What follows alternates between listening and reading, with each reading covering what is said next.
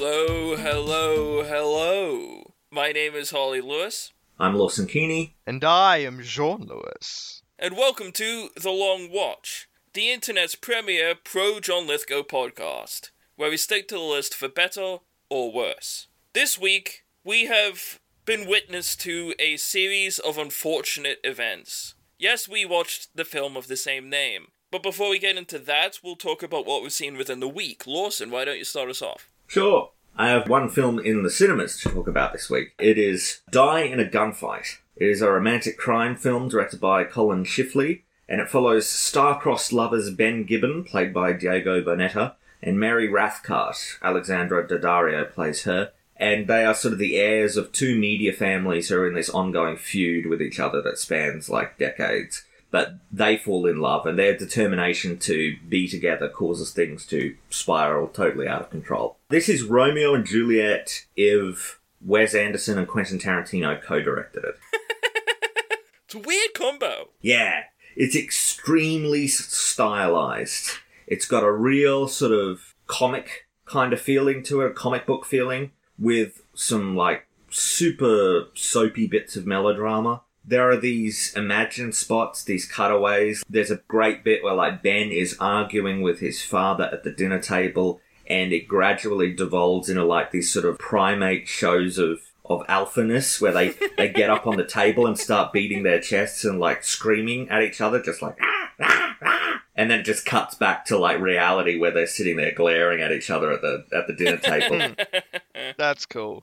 There's some things like that there's like intentionally cheesy like dramatic zooms on a face to emphasize a moment Love that. these animated interludes where it will sort of stop and a narrator voiced by Billy Crudup sort of explains certain things or gives you the backstory and I'll show these animated interludes that just really quickly get you up to date on things. There are these paneled scenes, you know how in 24 it, the Yeah. screen separates into four different shots It's like Hulk. Yeah, it's really, really stylized and it delights in being kooky. It's not for everyone, but it is for me. This sounds like something I would love. Hmm. If you don't like what it's doing there with the stylized stuff, then you're out of luck. Because the rest of it is all fairly basic Romeo and Juliet Yeah. plot storytelling. It tangles up all of these different plot threads running at once. That there's all of these different things going on. And again, I say it's very Tarantino esque in the sense that it has these plot threads that are disassociated and sort of intersect and then really sort of tumble together at the end. And that's handled okay. I mean, it's nothing special. But really, that's the main criticism. Outside of the style, I mean, it's fun and it's pretty, but it's not as good as a lot of the stuff that it's cribbing from. I really, really enjoyed it. I loved the style. I loved the energy that was coming there. Boneta and Daddario are just excellent leads. They've got a lot of chemistry. Justin Chatwin plays the villain, and he's like a really good sort of. Jason Schwartzman would have played him if this movie was made 10 years ago. And Travis Fimmel turns up as this very bizarre, idiosyncratic Australian assassin who just kind of like steals every scene that he's in. But you, you really need to be picking up what it's putting down. And it has a really sudden ending that I, I understand why they went that direction. I agree with it thematically and with what the story has been doing up to that point. But they needed to pad it out a bit more by maybe four or five minutes just so it didn't feel like bang, we're done, mm. the end. Yeah. I am on an island here. It's not been well received critically. It's got a very low IMDb score as well. But sometimes, you know, you just get one of those little flawed films that nonetheless are aimed right at you. Yeah. And this is one We've of those. We've talked about a few of them. Yeah. Like Dark Phoenix is for me, apparently. hmm I, at home, watched The Incredibles. It is an animated family superhero movie directed by Brad Bird, and in it, superheroes have been outlawed after a whole bunch of lawsuits, and the super strong Mr. Incredible, played by Craig T. Nelson, and the super stretchy Elastigirl, played by Helen Hunt, settle down as Bob and Helen Parr, and they have kids, but Bob is fidgety and he's lured back in to work for Syndrome, played by Jason Lee, as a superhero, but it's a trap, and so the family must unite to save him. This is the, still the best Fantastic Four movie that's ever been made. Yes. Yeah. I watched it so much as a child. Okay, so there are these kind of like two different types of movies I find revisiting stuff from when I was a kid. There was the stuff that I loved, like capital L loved, your Star Yeah. Wars, your Harry Potters, your Lord of the Rings, and it doesn't matter how many times I watched it as a kid, I can watch it now and it's still fantastic. Mm. Yeah. Then there's the stuff that I liked, and because of how often I watched it as a kid, I'm kind of worn out by it still as an adult. Mm. I remember too much of it. I remember the line reads from all of the different scenes. I know it all, and I don't love it. I just like it, and that's not enough to sustain the sort of lack of surprise and lack of thrill mm. that you would get by watching it anew. And that's unfortunately where I fall on the first Incredibles movie. I like it a lot. It's technically brilliant, but I, I am just a little bit worn out from it from all of the, the times hmm. young me watched it. I do like how it's kind of Watchmen for kids. It is. It's doing some adult stuff in mainstream uh, American animation, which is not normal. I mean, there are multiple deaths. There's sort of a subplot where Elastigirl suspects Mr. Incredible is cheating on her. Hmm. Mr. Hmm. Incredible and Elastigirl clearly bone down. Yeah. I mean, it's not groundbreaking. Japan says hello, but it's unexpected from Disney. But it is groundbreaking in its animation. I mean, this is not that many years removed from Toy Story. This mm. is before CGI animated movies took over the world and killed 2D animation Yeah, dead. this is full 3D. Yeah, and so the fact that characters are behaving in these superhuman ways, you know, the stretching, the super speed, they're all humans, which is was not common at the time. I mean, you had a, a Bug's Life and Monsters Inc. and Toy Story, where they, these were all very stylized characters because the technology to render human characters was not great. This pushed that forward in a lot of really interesting ways. It's easily the most ambitious CG film of the time. And it has a fun story. It's got that 60s comic book style. That that's all through it, from the storytelling to the filmmaking. I mean, Michael Giacchino certainly got the memo for the score. And the world building stuff is interesting. The sort of government involvement in suppressing superheroes, the way that they sort of have them in this witness protection program almost. The opening bit was the best part, I think. Seeing the last day before all the lawsuits Yeah. start happening. Because that's just a great bit of world building and, and just like some really fun episodic stuff, seeing all these superheroes. Dark impression there too. Mm. I do love Bomb Voyage. Yeah, Yeah. the French bomb making terrorist. I appreciated it so much more because it's it's maybe my favorite joke in the whole movie, but it's so subtle. But it's just the ridiculousness of every, everyone's calling uh, Mr. Incredible, Mr. Incredible, Mr. Incredible all throughout that opening sequence, and then Bon Voyage turns up and says,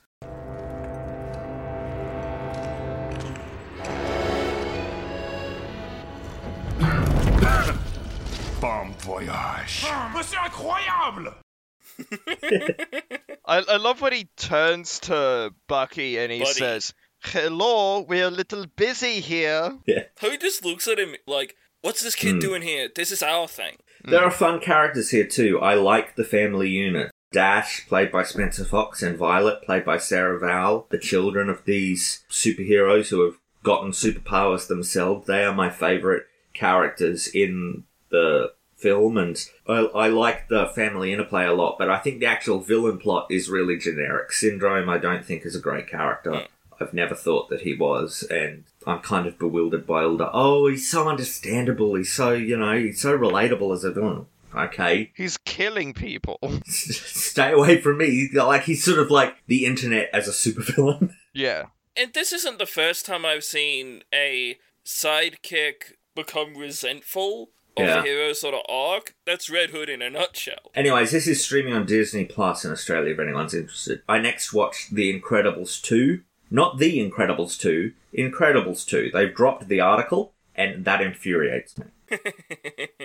It is also directed by Bird, and in it, the Incredibles must contend with a new family dynamic as Elastigirl is recruited to campaign for lifting the ban on superheroes, and Mr. Incredible's got to stay at home and look after the kids. Elastigirl is confronted with the rise of a new threat, the Screen Slaver, which hypnotizes people with TV screens. This is a lot of fun. Yeah. This is a lot fresher for me, obviously. I've only seen it once before in the cinemas. It's probably not as good as the first, but I'm less used to it, so I'm having a little more fun with it this time It around. also looks incredible. Oh yeah, yeah. That's one of the great, interesting things about watching these movies sort of chronologically back to back. Toy Story was the same thing. It's like the gigantic jumps in animation. You see Yeah. the development of the medium, how how the effects become so much more complex. Here it's it's exploring the effect on family dynamics and that's that's really fun. I do like the sort of Mr. Mum stuff that is going on with Bob that he has to be a parent more and deal with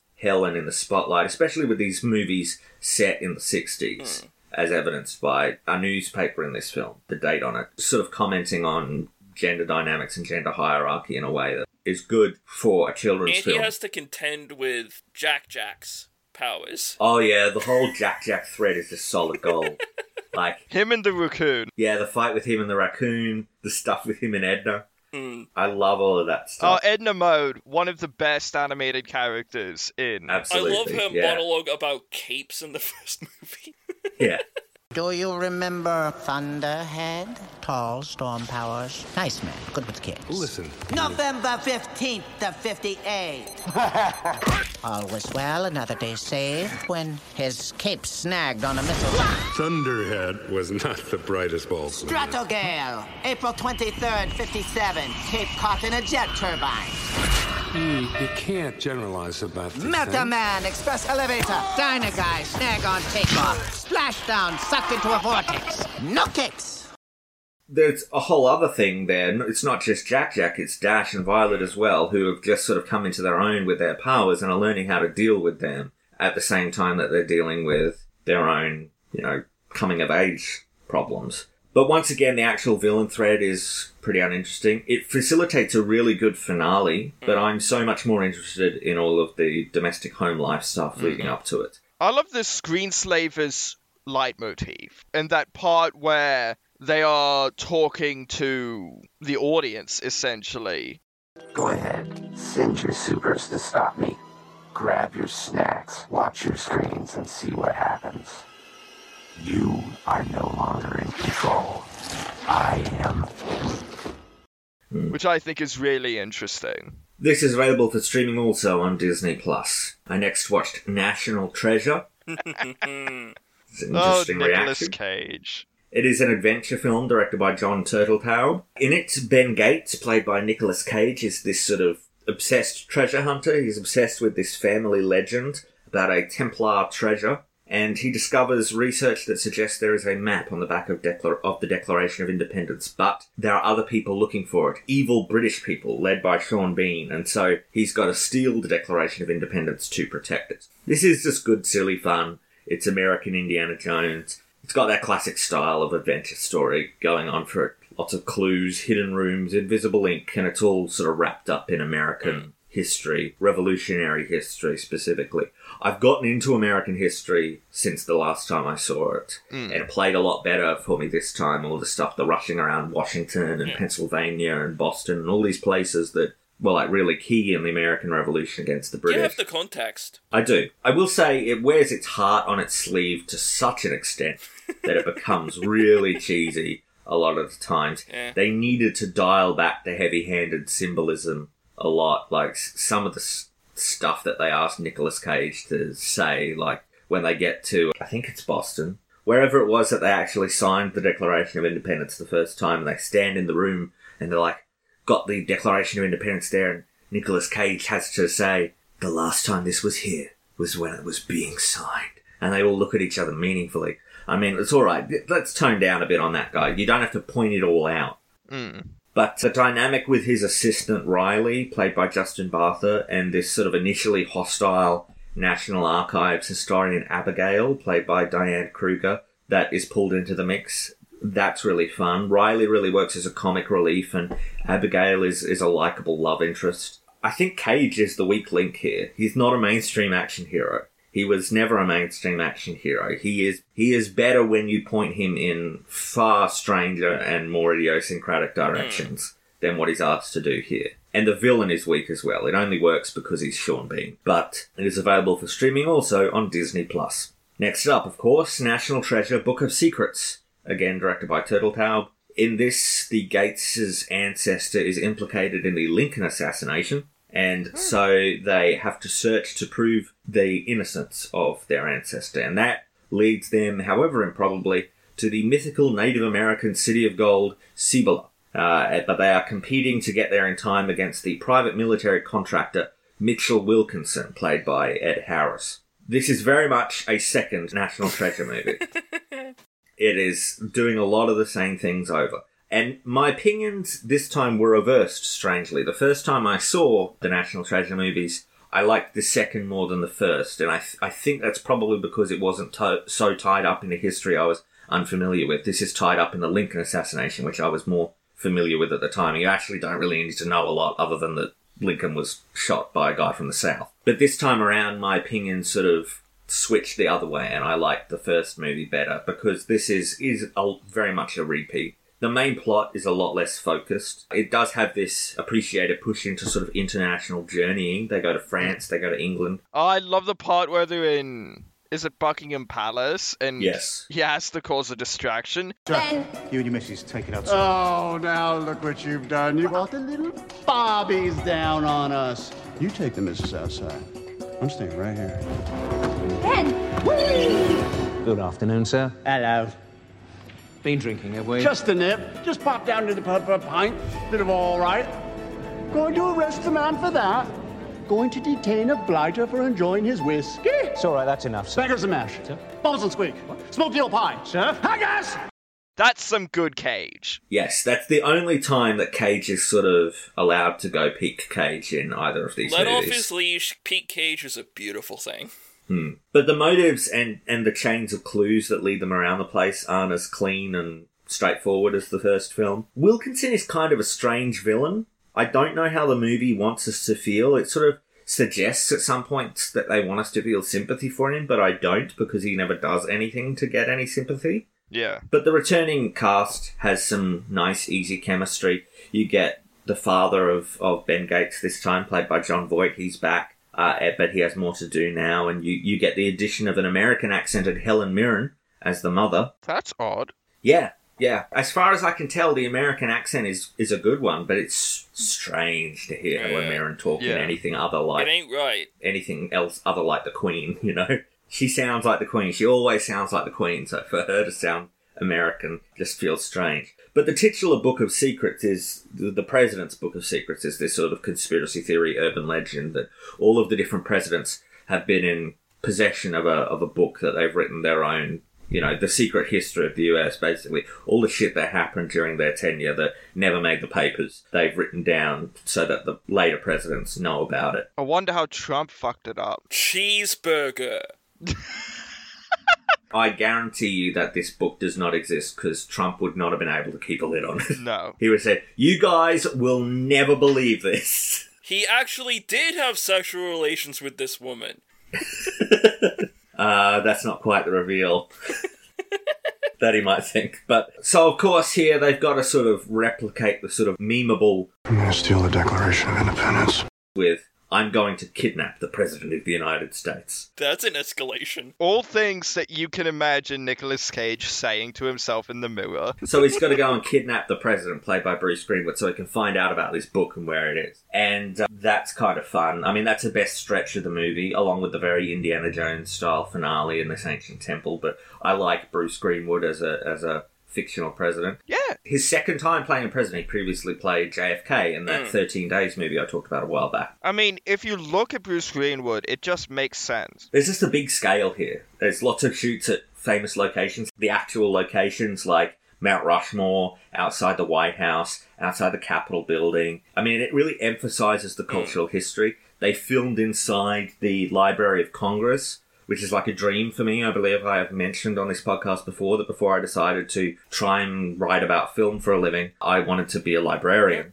And I mean, the Library of Congress is just incredible. Like the amount of like the sheer scale of it, the breadth of it. I mean, even the stuff that you just see from the outside is just a tiny fraction of it because they just got levels upon levels upon levels going down underground. Just these stacks of books. Every book that is published in America gets a copy sent by law to the Library of Congress for, for storage. And eventually there's a dead alien down there. There's gotta be. Just sheer statistics at this point. 15 copies of, you know, the Holy Grail. There's an old Templar who's just sort of like, I want to die.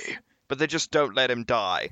I just think it's incredibly cool. I suppose that goes to show how much of a nerd I am, but I mean, it is really nice that they actually we're able to go to these locations because Mm. it gives it this tactile feeling that Hmm. reconstructing it on a set just no matter how good the reconstruction is and i've seen some good reconstructions of historical places it's never the same Yeah, I, I do wonder how have they not made more of these? Because both of the movies made a, a lot of money. Yeah. Apparently, they are still working on a third one. Like as recently as uh, last year, they were saying that they were doing one with the original cast coming back. But they have also greenlit a TV show for Disney Plus, hmm. which is none of not those characters. It's about a younger Latina woman who gets caught up in all of this stuff. They have to do a plot line where Nicolas Cage comes in. They got Sure, and maybe tie it in, tie it into the movies. yeah it. Somehow. He needs the money. use it as a launching pad for movie three. I mean, that Yeah. really,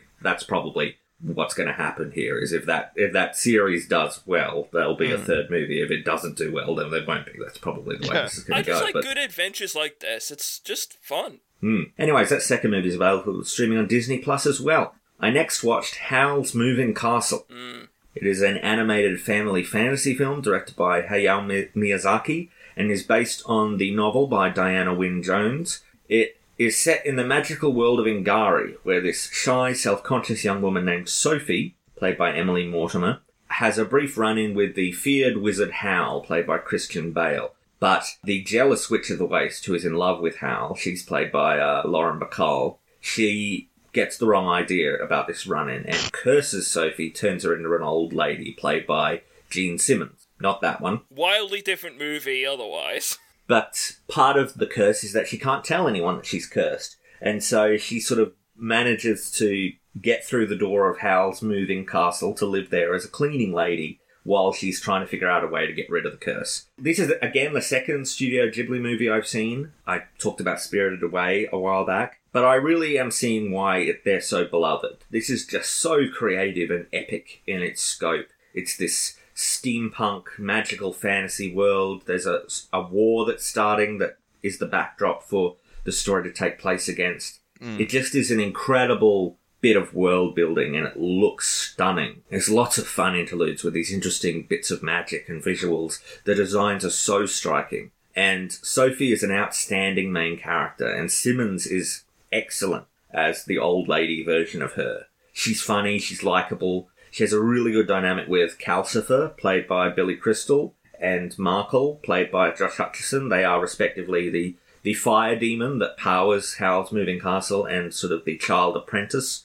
respectively. Again, Jeaun, what do you have you seen this movie? I'm pretty sure that I have seen this, yeah. Well, beware, because as I say, Josh Hutcherson is in it.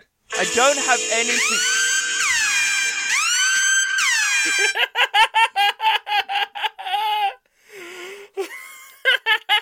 Did you have that queued up before we started recording? Yes. Yeah. Jesus Christ. I just want to go on the record. I don't hate Josh Hutcherson. I hate Peter. All right, you, you're among friends, Sean. You can say how you really feel. I'm saying you, how I really keep the facade feel. I think that Sophie's romance with Hal could use a more development. Frankly, Hal could use more development. He's an extremely interesting character, but he's not rounded out enough. He's sort of turning into a monster based on the the impact of some of the deals that he's made and the magic that he's used. He's turning into this giant winged creature, uh, and that's like a really interesting, like fascinating image. But I think that the movie need a little more time to deal with it. And the final third in general is just too rushed. It introduces ideas without laying the groundwork for them, and it's kind of messy. It could do with an extra 10 to 15 minutes of exposition, frankly. But it's a brilliant film. It's gorgeous. It's absolutely incredible. And it's available for streaming in Australia on Netflix if anyone's interested. I watched The Librarian, Quest for the Spear. It is a adventure film directed by Peter Winther. It is a TNT television movie in which it follows a guy named Flynn Carsen, played by Noah Wyle.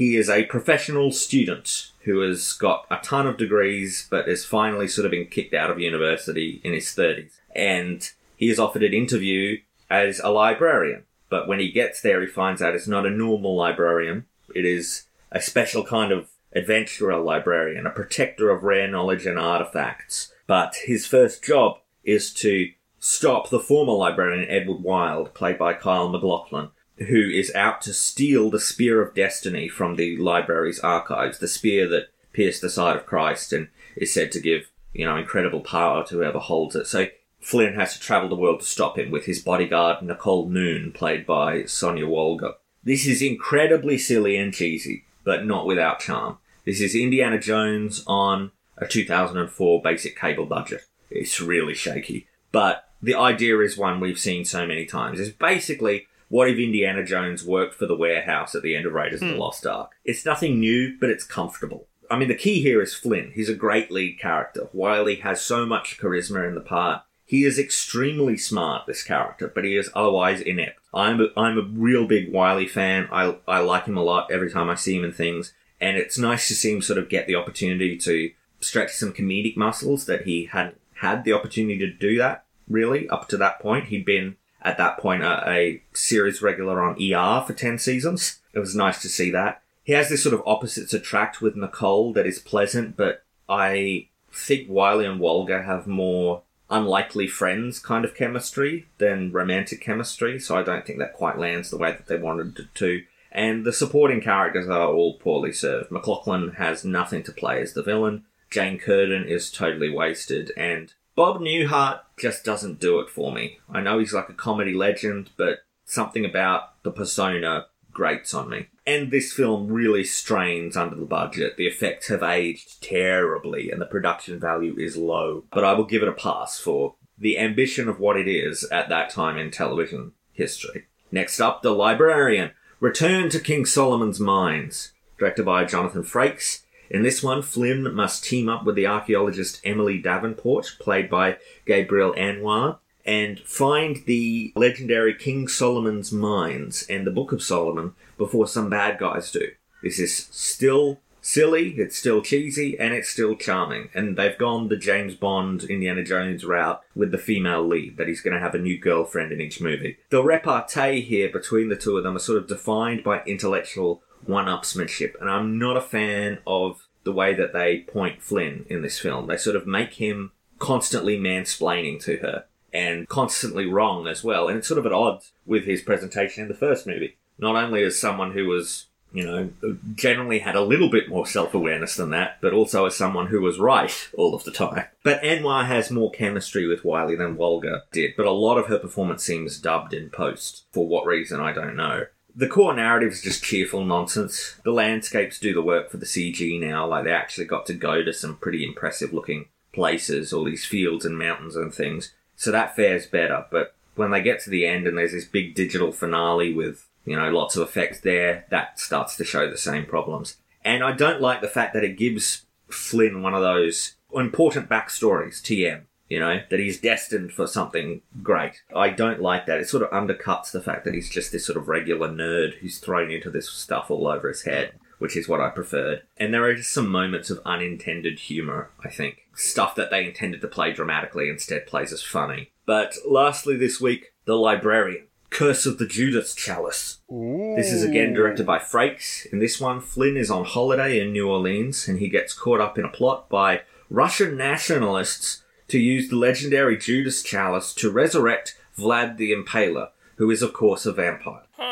But why though? Why do Russian nationalists want to? I don't know. It's some bullshit about using him as a weapon to make folk Russia great again. But you know, don't don't think too hard about it. The writers didn't. Anyways, he's got to team up with a French vampire named Simone Renoir, played by Stana Katic, the lady detective in Castle. This is the least of the three. It's kind of off-brand from what these films have been. There's less mythology and legend in this, and more vampires kind of just teleporting around in puffs of dust. It's not totally out of the franchise's wheelhouse. I mean, there's always been sort of a supernatural flavour to it, but we're really pushing it here. The New Orleans setting is cool. Not much is done with it, but it's a nice sort of aesthetic and flavour to the story. Captures a bit of that sort of post Hurricane Katrina kind of city banding together kind of spirit in the way that hmm. it's presented, which is okay. And Flynn is back to form, which is nice. Wyle gets some great comedy to play, but Simone has a bit of an air of a manic pixie dream girl about her.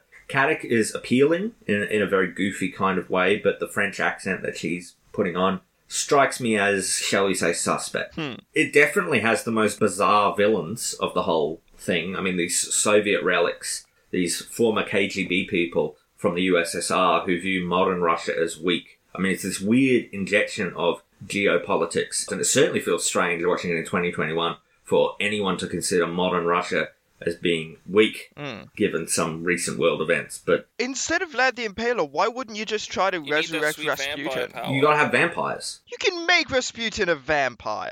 Don't think about it too much, Jeaun. This is your problem. You're thinking about it. But you get a very good Bruce Davison as a European professor that these Russians force to lead them about as sort of their own stand in for Noah Wyle to get them where they're going. But Bob Newhart's really grating on me on this one. They keep trying to make the, their character cool in a way that Newhart can't sell. They keep trying to imply that he's this total badass, but instead, I mean, Bob Newhart, by all accounts, a very sweet man, a legend, not in any way a badass. like, No. no. But there are much better effects this time around. I think this, I mean, this is 2008. I think it's sort of just a, a reflection on the fact that effects had now become more affordable and better on a television budget. But this, of course, if anyone is aware of this franchise, probably knows it kicked off a TV series spin off in 2014 that ran for four seasons. The Librarians, which had a whole bunch of, a whole pack of librarians and sort of like a, a- a squad that was sent out to solve supernatural hmm. mysteries and get these artifacts and things. Noah Wyle was a recurring character on that, and I watched the first season of that before I started the list. I intend to return to it on the TV list, but that's not going to be for quite a while. But that was quite fun. That was quite good, and uh, it's sort of it's it's nice. They they sort of turned Flynn there basically into this sort of wacky Doctor Who style character. This guy who's sort of at that point been doing it so long by himself that he's sort of just become this like bizarre whirlwind, whipping into situations with crazy shit happening all the time and like yeah, just wildness following him, and, and Wyle gets a lot of like really good stuff in, in that show. But anyways, that's me done for the week. How about you guys? What have you been watching? So we watched two things over this past week. The first is Muppets Haunted Mansion. It is a new Disney Plus original. On Halloween night, Gonzo the Great is challenged to spend one night in the haunted mansion. So this is less connected to the film, but rather the ride that it's based on. A lot of the fantastic imagery on the Haunted Mansion ride is repeated here as well. You know, this is just good Muppet stuff. And it's also like commented on and kind of made fun of, but in a gentle sort of just having fun I kind of way. I personally find the Muppets really charming. Yeah. And a particular favorite Muppet of mine is Gonzo. Gonzo is one of those Muppets that has received a lot of characterization. Yeah. Let me guess your favourite, Jeaun. Fozzie Bear, because of his blistering comedy. No. Seems like you share. I actually don't have strong feelings in either I like- direction. I was always a for big fan Fozzie of Bear. Sam the I Eagle like and- Animal. Mm. For whatever reason, Dr. Bunsen. like Oh, great Honeydew. yeah. I, I I like him. I like. I love Beaker. I love I Beaker love too. Beaker. How he's just sort Poor of being bastard. dragged, kicking and screaming into. Nonsense. Yeah. They have all those old Muppet Show episodes on Yes, Disney they Plus. do. now. Yeah, there's the oh the episode with Alice Cooper is just incredible. It's classic. It's Yeah. just classic. Like Alice Cooper comes in and he tries to get Kermit to sell his soul to the devil. But in this Muppets Haunted Mansion, it is really a character arc for Gonzo. Yeah. Because Gonzo, as being one of those characters that got a lot of focus, for example, he has an entire film dedicated to him where he comes from, how he responds to not knowing his place. This is a Gonzo who knows where he is in life and claims to be unafraid of anything. And in practice, that's true. But his character arc is about it's okay to be afraid of things. It's okay to be afraid of losing things. It's it's not a sign of weakness, it's a sign of love and compassion. It shows that you care. And you know, we get a lot of celebrity appearances here as the Muppets are wont to do. We get Will Arnett as the host, who is this really interesting figure. We get Taraji P. Henson as the bride. She's sort of like a Black Widow kind of. She's murdered all of her husbands and wants. Uh oh god, what's his name? The prawn. Pepe. Yeah, because Pepe's here too because he's often the offsider for Gonzo. So he's here too. And he's a lot of fun. We get Darren Criss as the caretaker. He gives us our first big musical number in the piece, and Yvette Nicole Brown is the driver.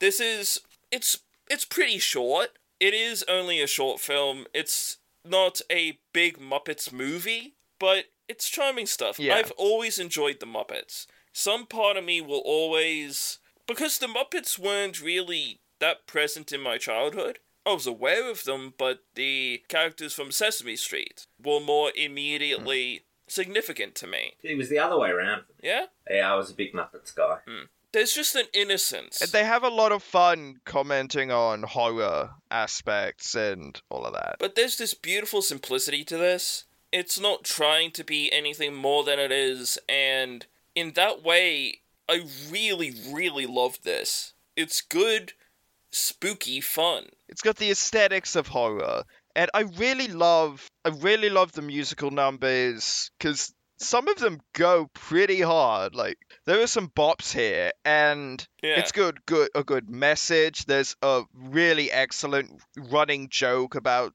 this freaky-looking goat who's just running around the mansion. It seems, and yeah, I just really loved this. You can find that on Disney Plus. The second thing we watched is a short interactive film called Escape the Undertaker.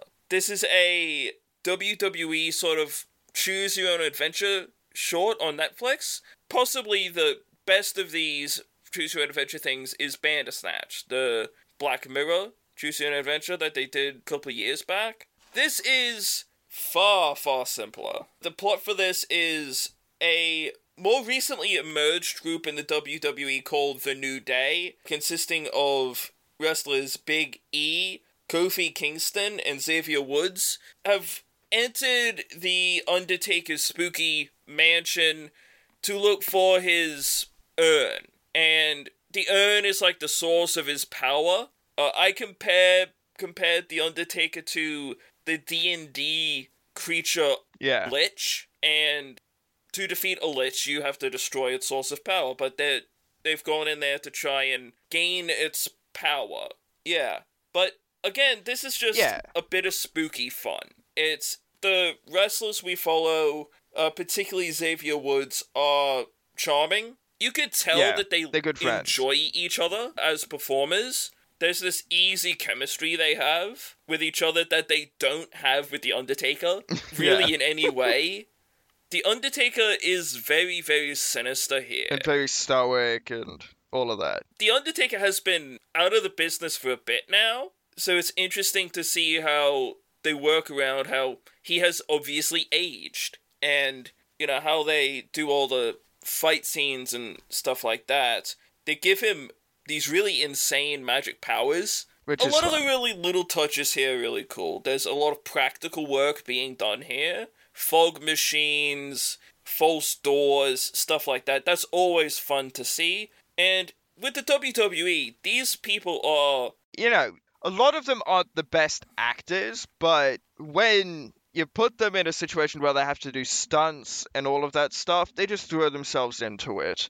There's Yeah. a really great moment in the movie where each member of the New Day has to face their fears, and it is shot in very interesting way. it's like this black void with a spotlight just down on them. And Kofi Kingston's particular greatest fear is so incredibly realized because they're using archive footage from different arcs that they've been a hmm. part of in the WWE to sort of build up to this interesting idea and it's a really cere- it's a cerebral fear it's not this Yeah. it's not spiders it's not buried alive it's his fears about self-worth Yeah, it's a very human, very. It's very obvious that they gave this one to the best Yeah. actor out of the three.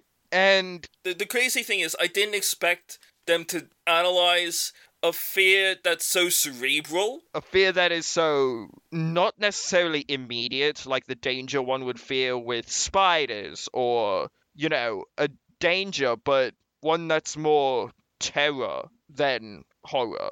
Yeah. We went through it once, but we got the opportunity to look at the other fears. But, you know, we got the perfect ending. We don't need to go back to it, and I don't really feel like going back to it. Although I do want to shout out that the Undertaker's manager, the character of the Undertaker's manager, was a man by the name of Paul Bearer, which is a hilarious pun. Pro wrestling isn't everybody's thing, but I respect them a great deal as physical performers because this is hmm. art. They're they're putting their bodies on the line to perform, and you know it's really commendable. Some wrestlers are better actors than others, but I could see the incredulous looks on Lawson's face this entire time as we were talking about this. Mm. I'm on board with like the crazy storylines and stuff. yeah, I just, I just can't go there. It's like my comics thing. I can't go there. It's too big. I've got too much already on my plate. yeah, it's You know,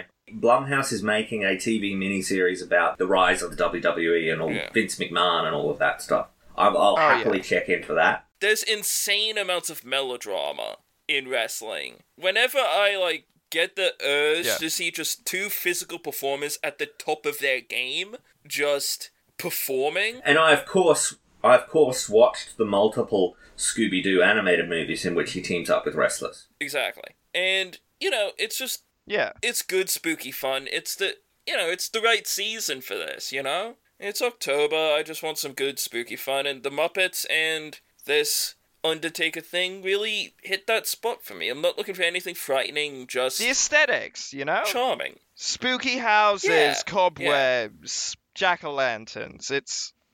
We were driving by uh, a house near us yesterday, and there's a like pile of like dirt on the front lawn as if it's been dug up, and around it, police tape, police line, do not cross, and then a skull Hmm. sitting on top of the pile of dirt. And I was like, I think that's a Halloween thing. I mean, I'm assuming it is. Yeah. We're all assuming it is. Let's just hope that we're right. Yeah. You know? Such a perfect like, trick to play if you're a serial killer.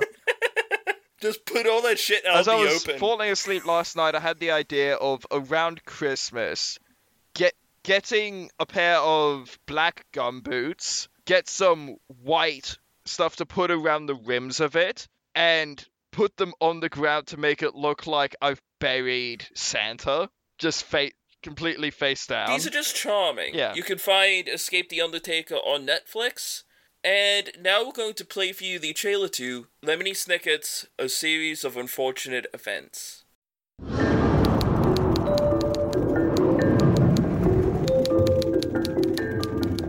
This is the story of the three Baudelaire children. Violet loved to invent. Her brother Klaus loved to read. And their little sister Sunny, she loved to bite. My name is Lemony Snicket, and it is my duty to tell you their tale.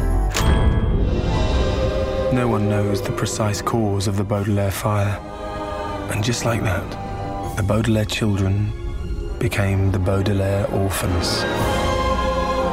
I'm taking you to live with your closest relative. And he's an actor by trade. Isn't that exciting? Hello, hello, hello. I am your beloved Count Olaf. My dear All I ask is that you do each and everything that pops into my head while I enjoy the enormous fortune your parents left behind. Oh. I'm sorry, I don't speak monkey. Violet, what are we doing here? Maybe he just doesn't make a very good first impression. You're invited to discover This way, to the reptile room.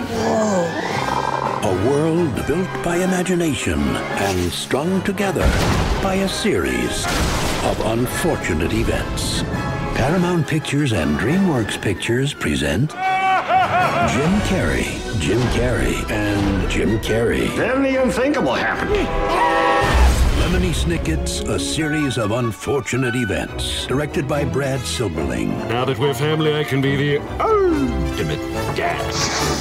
We're very concerned.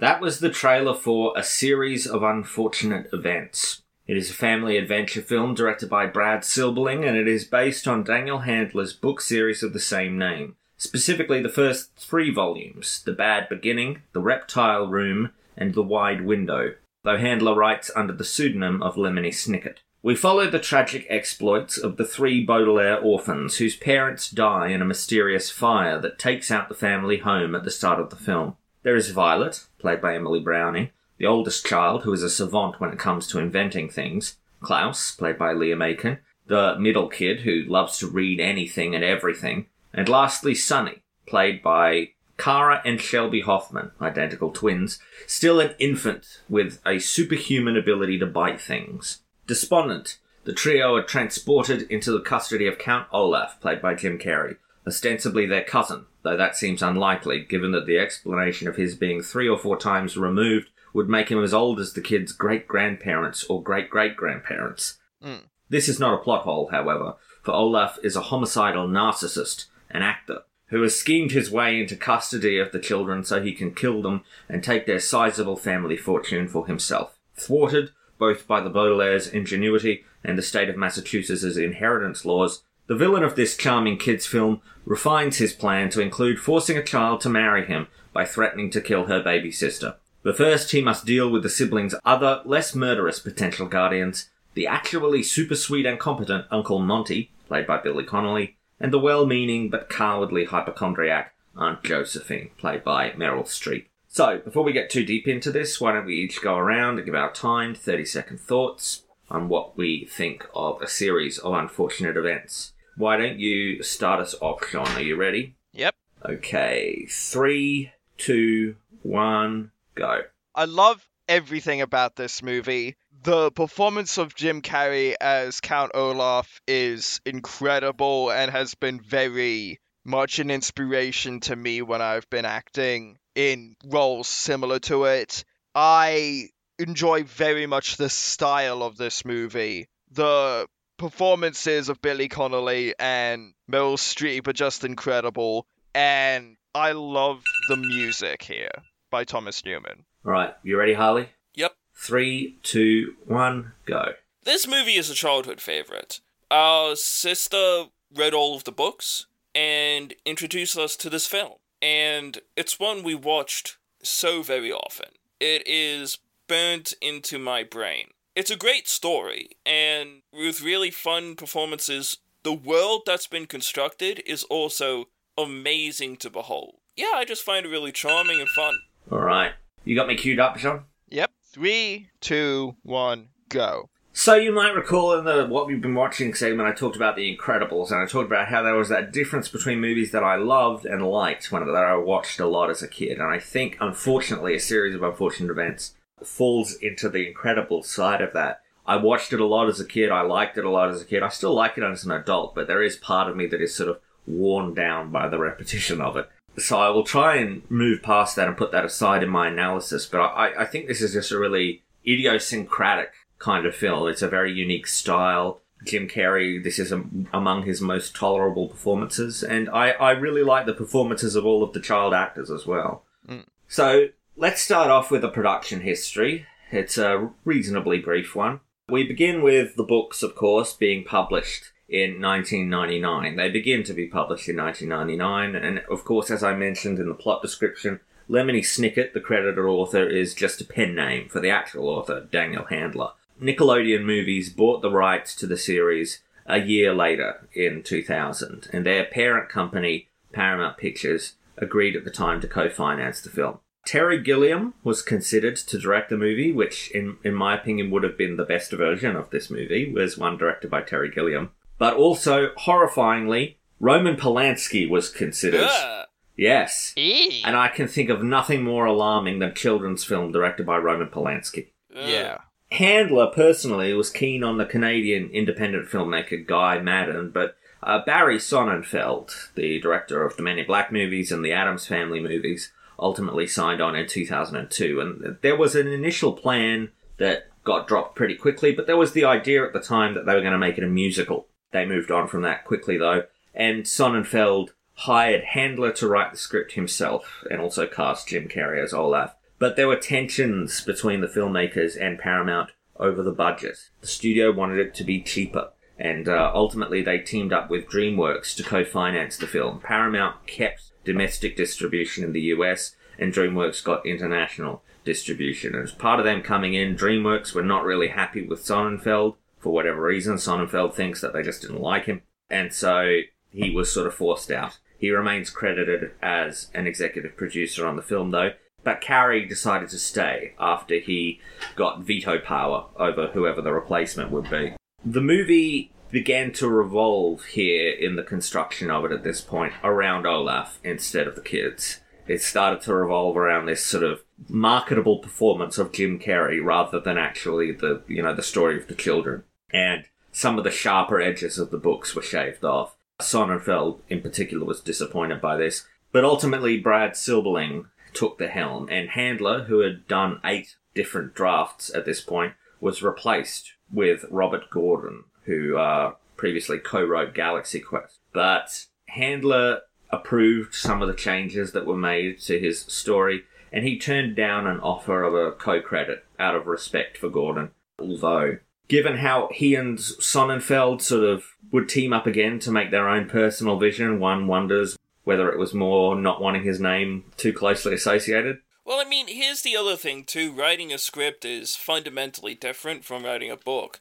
So he might just not have thought that he cracked it as a script. Silberling tried for as practical a shoot as possible. He thought it would help the child actors to have things to interact with, and all of the scenes, save for a few establishing plate shots, were done on a stage. Hmm. All the outdoor scenes are done indoors on a stage. But it was mostly an uneventful shoot. It went off pretty much without a hitch. But Silberling's first cut that was shown for the studio was met with criticism from the studio for being too dark, and the studio forced a whole bunch of re edits after some test screenings and really toned it down into something a lot less sinister than the books are. The film premiered on December the 17th, 2004, in the United States, where it was distributed by Paramount Pictures. Its widest release there was in 3,623 theatres. It opened number one against Spanglish and Flight of the Phoenix, but it really underperformed. It made $211 million on a $140 million budget, and while that sounds okay, it probably didn't make its money back. The general rule of thumb with a movie is you double the listed production price for it to end up being in the black. In the black, once you factor in, you know, distribution costs, marketing costs, all of that stuff. For them to really make a profit to be comfortable with, you probably want to pretty much double it. So uh, they probably didn't make their money back. Uh, it is nevertheless the 23rd highest grossing film of 2004 and remains the 793rd highest grossing film ever as of the time of this recording. It was released one day earlier on December the 16th in Australia. Its widest release here was in 243 theatres, where it opened number one against The Motorcycle Diaries and I Heart Huckabees. We overrepresented. We gave them $7.2 million of the gross. It, it was not us that was letting the team down. Those numbers are very much in line with some of the, the big budget, you know, successful films that we've done on this podcast before. In terms of awards, it had a little bit of an impact to first off it is actually an oscar winning film it won best achievement in makeup but it was also nominated for art direction costume design and original score Hey, all of those earned. Yeah. the academy of science fiction fantasy and horror films the saturn awards nominated it for makeup best fantasy film and best dvd special edition release it was also nominated at the teen choice awards for uh, Choice Movie Actor for Jim Carrey for an action adventure slash thriller, and Choice Movie Liar for Jim Carrey. But Ch- Jim Carrey also won Choice Movie Bad Guy.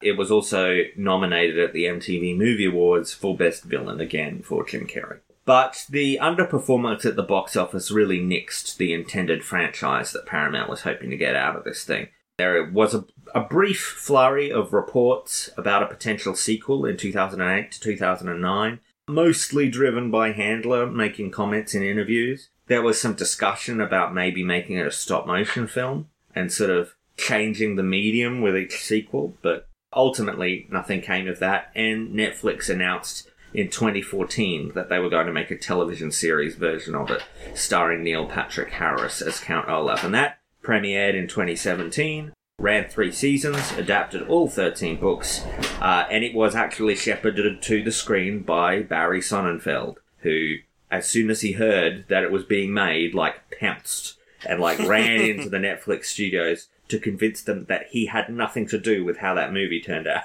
and to hire him. And he directed 10 of the 25 episodes of the series. Daniel Handler was on it too. He wrote 11 of the 25 episodes. So that is the production history of a series of unfortunate events. And uh, let's start out with this. Is this a comedy film? Because I would argue it's not. I would argue it's more of a, a an adventure film. Sure. I think that J- Jim Carrey is giving a comedy performance, but I think the film around him is not really a comedy film. Comedy would be a stretch, even for the books. While Olaf is meant to be somewhat oafish in his behavior, he is still a threat, and that carries on in this film. I remember I saw this in cinemas when I was 10, and it was like a day that, you know, my cousins and I were all together, and my mum and my aunts and uncles were like, oh, let's take him to the cinemas, we go and see a series of unfortunate events. And my older cousin was not interested. He was, I don't want to see a kids' movie. He was in that sort of stage where he was sort of rejecting children's films. That I was, I was aware of the film, and I think I'd already read one or two of the books. But I said to him, no, I, I was like con- trying to convince him, no, you don't understand. This is about a middle-aged man trying to kill three children as part of an inheritance scheme. Yeah. I love the idea of young you using those exact oh, terms. Well, I didn't use those exact terms, but ultimately we prevailed and we all went. But I I wondered watching it this time what my older cousins' thoughts were sitting in the cinema when the movie opens and that Yes! a- animated elf comes on screen. Whether he really thought that he'd been punked. Yeah. But yeah, I, I suppose I wouldn't call it a comedy so much as like a witty film. It, it is a witty film. Yeah. Yeah. Well, that's what you can say about Handler's writing. And a lot of the plots he makes, they're witty. They're not outward comedy, they're just interesting turns and twists on things. In, in sort of a Wes Anderson kind of way. I think a lot of that wit comes from the narration here we have from Jude Law as Lemony Snicket. Who becomes an actual character in the stories, not just a narrator as the books continue. And his story is a sad one. But yeah, I love the Jude Law narration here. It pushes the darker elements of this film, Yeah. that Jude Law narration. It pushes the sort of gothic elements, the kind of more, the more like sort of true crime elements of it almost. Really, when you fundamentally come down to it, that whole series is about this guy following these kids around, killing off the people caring for them so that he can ultimately murder them himself for their money. And eventually, eventually in the series, it's not even the money, it's just that that's all he's got. It's it's just it's it's a fairly dark premise for a children's film. And I'm gonna tell you, audience, the ending is as bleak as is fitting for the series. When we watched the Netflix series, which is really good, It is on the list. I just felt hollow afterward. And I think that's the point. Because this is not a situation where people can, you know, leave and be happy. Jude Law tells you at the beginning, in his dulcet tones, that this is not a happy story. It has moments of happiness, moments of peace, but it is, as the title suggests, a series of unfortunate events. And these events are very unfortunate indeed. I think the structure of this movie is one of its strengths. It is adapting three of the books and is it uses the bad beginning to bookend. Yeah. They bring it back for an adaptation of the Bad Beginnings finale at the very end of the film. which I think is very, very well done for the pace. We should probably actually say at this juncture what our experiences with the books are, if any. I know, Jeaun, you said you hadn't read any. I read, I think, the first four or five before I sort of dropped off, and I haven't seen the series, but it is on the list. Uh, what about you, Harlly? I started reading the first book, but then I got caught up reading Harry Potter.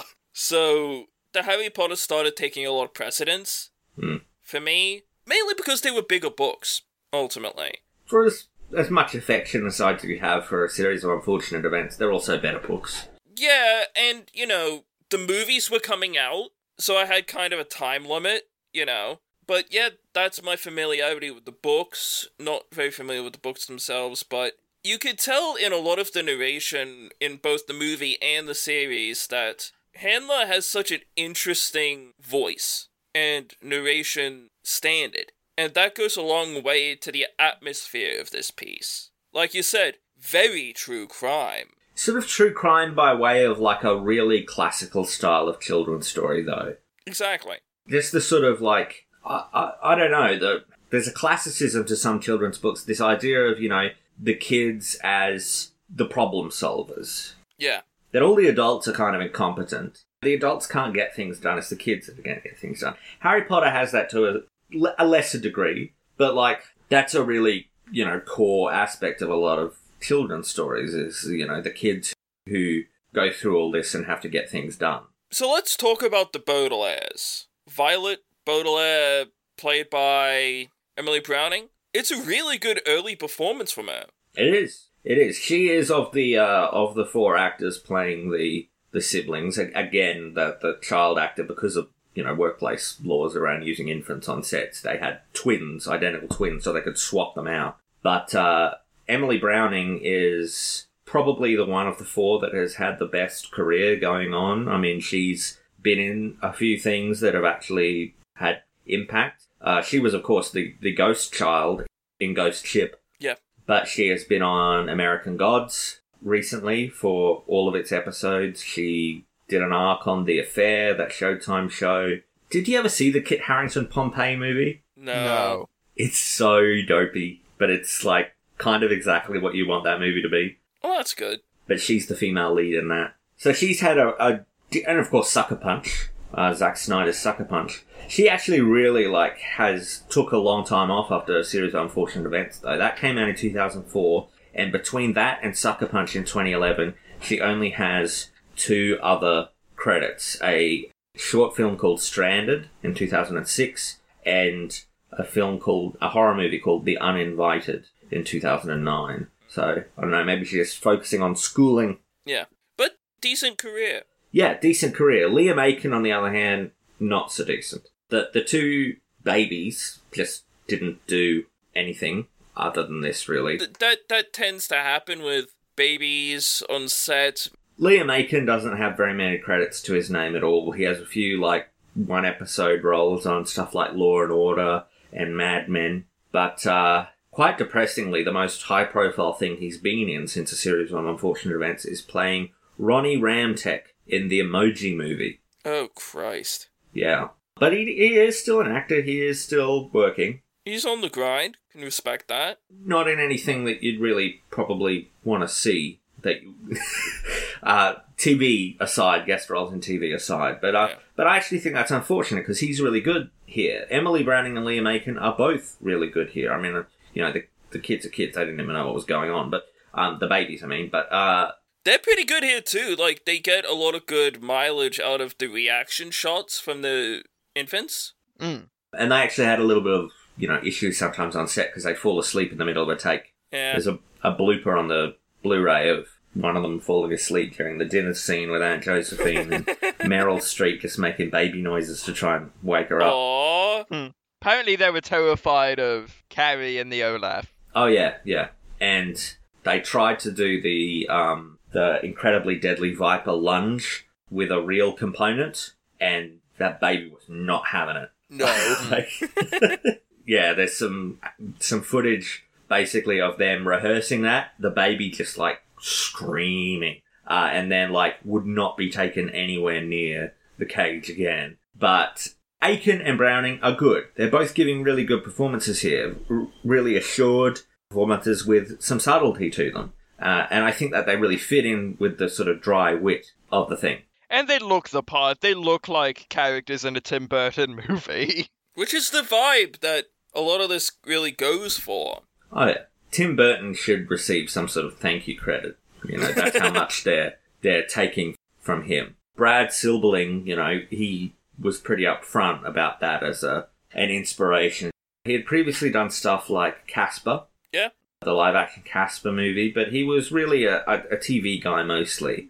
Um, and that's what he. So he directed two movies after this, 10 items or less, but then he directed the massive bomb that was the Will Ferrell Land of the Lost. And they sent him back to TV after that. Yeah. He's got credits recently on the new Charmed series and on Jane the Virgin. But I quite like his direction here. The visual elements are just stunning. One of the visual parts that I found just so beautiful is I believe they're driving to Uncle Monty's. It's like that, that landscape with like the swirling green and the water on like that lonely highway. The spirally kind of look. That just looks incredible. And every shot is done in such an assured way. It's confident. Like he knows what he wants to be doing. It's a very clean bit of filmmaking. It's very well put together. It was the right decision to film it all on a set and give it that sort of Wizard of Oz like quality of, yeah, it's supposed to be outside, but it's clearly not. and they do the same thing for the series. That also makes it feel, again, more tactile. Yeah, it makes it feel like almost storybook. That's the right word there, Jeaun. Storybook. It, it has, that's the sort of classic, classicism I was talking about. And I finally remembered the, the parallel I wanted to bring up. There's a very Roald Dahl feeling. That's, that's yes. the yeah.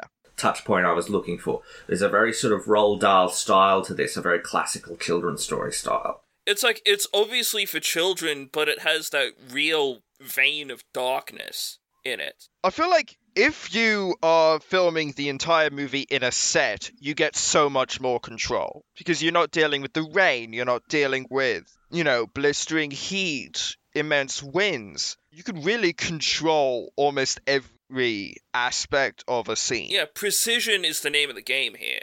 Mm. And it's a very precise movie. And it just gives it an aesthetic which is amazing. Like the parts when they're on Lachrymose Lake. You get those skyboxes yeah. Like there's that beautiful dark orange, grey, and black. It just looks really good. Well, I think that probably a good way to, to structure the conversation from here on out is to sort of go through sort of the four blocks of the film. I mean, there's Olaf, Monty, Josephine, and then the finale. So uh, let's start with, with Olaf, which is, I think, going to be probably the most divisive part of this conversation because, as usual, I have a fairly low tolerance for Jim Carrey, Jim Carreying. Mm. I tend to like him when he is more reserved, and you get a bit of that here.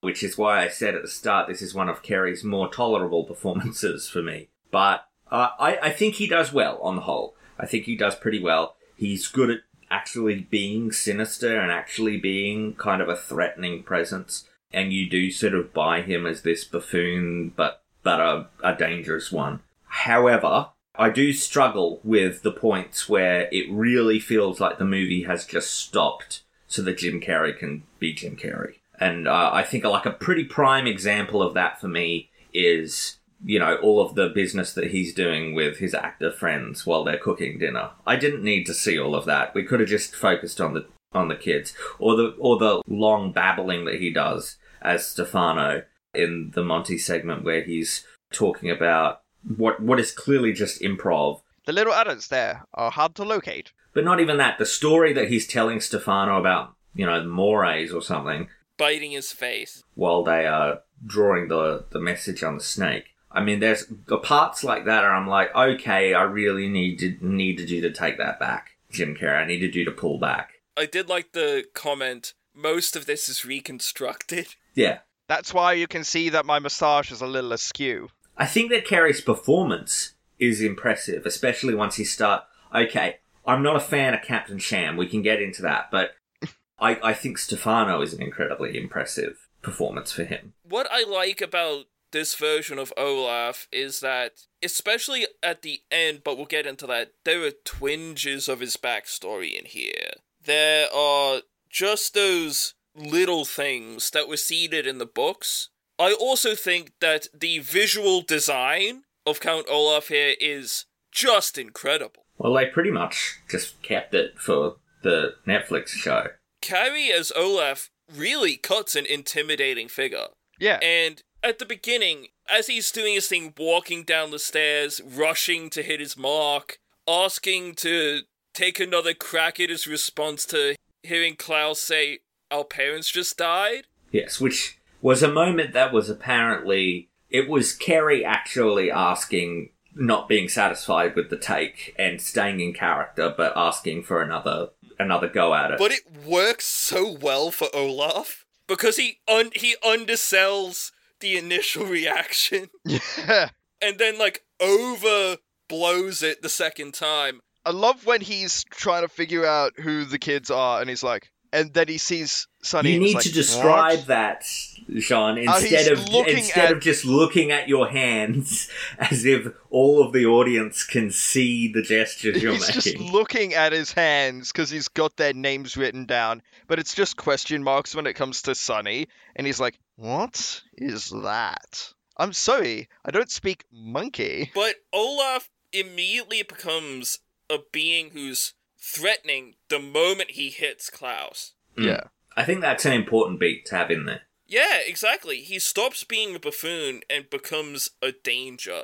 Mm. Because this is a guy who has yet to gain his real disdain for the orphans.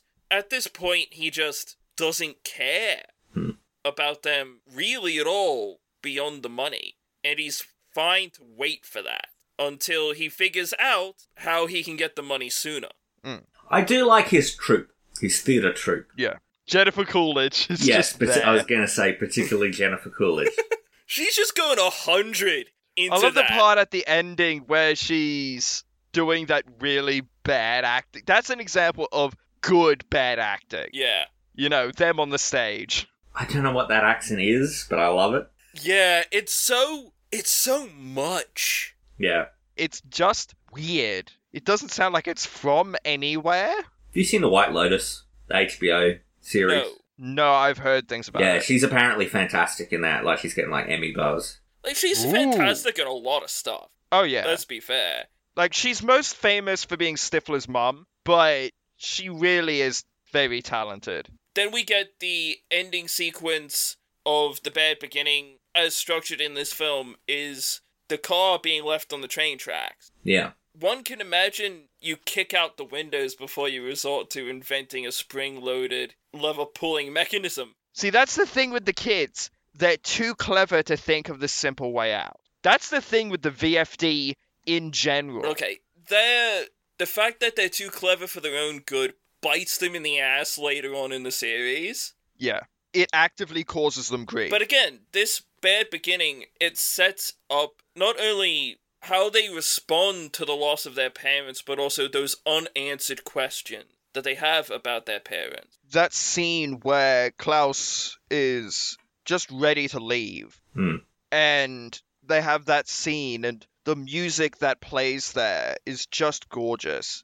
And marrying it to the words that Jude Law is talking about, sanctuary, is just beautiful. I'm not sure how well Olaf's plan would have gone uh, in this thing. I think it would have been pretty obvious that he killed him intentionally. Yeah. Oh yeah. Like, like he's in he's in that convenience store not buying anything for a long time, and Mm. the the guy running it, you know, the neighbor from Cougar Town that's running it. The police are definitely gonna chat to him. Yeah, when he hears the train approach, he laughs evilly at the top of his voice. Like, Yeah. it's not very subtle. It will be a strange reaction, like if the train actually hit and the kids all died, and he just continued laughing hysterically. Mm. That would be something you'd mention to the cops. Yeah, Yeah, definitely. the idiot cops, but you know. I do like how when he's in that store, he's holding a newspaper of I think it's for a newspaper for actors, and it's got a picture of Lon Chaney as the Phantom of the Opera there, and I think that's so interesting. Yeah, they sort of do everything that they can to keep you from putting a proper date on the events here. Hmm. I mean, the cars, the the aesthetic, the technology is all put together in a way that keeps you from really Anachronistic. Well, not even that, but like it, it, it keeps you from anchoring it at any one point in time. You can never you can never nail it down. I think the character of Mr. Poe, Timothy Spall, He's so good in this. he is so much fun. Yeah. Like the little harumph stuff he does is just pitch perfect. The way Timothy Spall is playing him is as this guy who is basically an accountant. He's a, he's a, he's a desk guy. And he's playing him basically as a man who has never had to have any interaction with children before in his adult life. To use a quote from uh, Olaf Estefano, I never really was one. Yeah, it's it's a really good performance, and I like how how into it he gets. I I will mention at later points some of my favorite bits with him, but he's a character I like. And Spall's going 100 Yeah, yeah. for this. I prefer Spall as Mr. Poe to the guy who played him in the TV show. Yeah. He's not big enough in the series, I think, as a performance choice. No, I think he's too big Oh. in the series. I think Timothy Spall plays him just perfectly. That he is clueless, but he's not this sort of chipper all the time character. He's more just completely out of his depth, Yeah. dealing with all of this stuff. He's sort of like Mr. Darling in the Peter Pan story. Yeah. So now we get to the reptile room. Uncle Monty's like the best option, right? Yeah. I think this is the a really important thing for the series for the one after Olaf to be the one that is really likable and you want the kids to end up with him and he's kind and he's compassionate. He's funny, he's smart. Exactly. And for him to be the first one murdered by Olaf, Yeah. for, for, for him to be the one where we really understand how this is going to go, Mm. I think that's that's sort of a a very clever, very cruel trick that Handler has played in the structure of the story. and and they do it so well. Billy Connolly in this role, he's just sunlight, you know? He's just the best person. He's warm, inviting, kind, cheerful. He's everything that the kids need. There's also those little bits of subtlety when he's talking about his family. Well, yeah, and we start getting hints here about the fires, Yes, the VFD, the Volunteer Fire Department. which which is never explicitly said in the film, but but yeah, sort of hints at the ongoing secret society plotline that ran through the whole book series, and uh, I mean, we'll, we'll get to the bit with Aunt Josephine where she shows the photo and it's all of them lined up, but there is a guy in the top right of that photo whose face is blurred like he was moving when the photo was taken, and it's pretty clearly, I think, Jim Carrey. Yes. Yeah. Because he was part of the VFD until there was a schism between those who choose to put out fires and ju- those who choose to set them. Yeah. So this is stuff that they're obviously setting up in case of a sequel, but I think that they they play their hand pretty well in terms of keeping it. I mean, it's the thing that gave this movie a kind of cultural longevity that the Golden Compass or Eragon couldn't. These other children's book adaptations, where they really banked on getting a second one. Like, they keep everything contained in a really beautiful way here. They they kept it contained in such a way that even as as a kid, I never even expected a sequel. You know, I walked out of that movie thinking that the story was done. They answer plenty of the questions. Hmm. you know and one of the bits that and this has always frightened me and has always been really effective is the moment you see uncle monty's hand in that blue light Hmm. that reveal that's perhaps one of the scariest images i've seen because it's it's the subtlety of it And that monologue that they get Jude Law to do about the curious feeling of lo- losing a loved one. It is a curious thing, the death of a loved one. Uncle Monty? It's like walking up the stairs to your bedroom in the dark and thinking that there's one more stair than there is. Your foot falls down through the air, and there's a sickly moment of dark surprise. And the the lead up to that as well, where he goes, "I would love to tell you that they went to Peru and that they spent the rest of their lives with a caretaker who loved them, cherished their unique qualities, but that's not." That's not the story. Hot take. I think the kids are kind of they could have done more. Uh, I think that they they they could have really stopped this if they had actually tried, uh, but they didn't. This is my hot take. Because think about it, you know, they know he's there. They know he's sitting outside the room. So just sit outside the room and watch him. You know, just keep an eye on him the whole night. And also, I would have explicitly said to Monty, Count Olaf. Hmm. Because Monty knows who that is. Yeah, it is like well, you got to remember that, and this is part of the the whole conception of what Handler was going for. I mean, it was in the books. It's what Sonnenfeld was really interested in, and what what sold his pitch when he went in to talk to Netflix about it. Is I mean, the whole idea of it is that all of the adults are incompetent, even the well-meaning ones, even like the the, the judge, Justice Strauss. Played by Catherine O'Hara. They don't listen to what the children tell them. Yeah. And Olaf even gets the opportunity to explain that to the other adults at the end. You unspeakable cad! Arrest him! For what? For being a greedy monster! Come on. I'm the monster. I'm the monster. You're the monster. Come on. Come on. These children tried to tell you, but you wouldn't listen. No one ever listens to children. Look, and, and that line plays into Olaf's backstory. Yeah. And he's saying it with such venom. I think we haven't overstepped it yet, but I think we should just be careful in terms of plot stuff that's not in the film because it does actually, in, in this particular instance, act as a spoiler for an uh, for a TV show. Yeah. Yes. There's a lot more to that though. Yeah.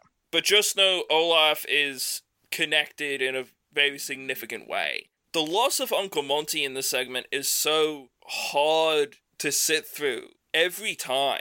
And I love the reptile room just aesthetically speaking. Let's talk about Stefano because I think it is the most successful of his disguises, and I think it is it is really good work by Jim Carrey. The sort of character creation aspect of that. They open the door, and there he is talking in that voice. Hello. I am uh, looking for Dr. Montgomery Montgomery. I am uh, Stefano.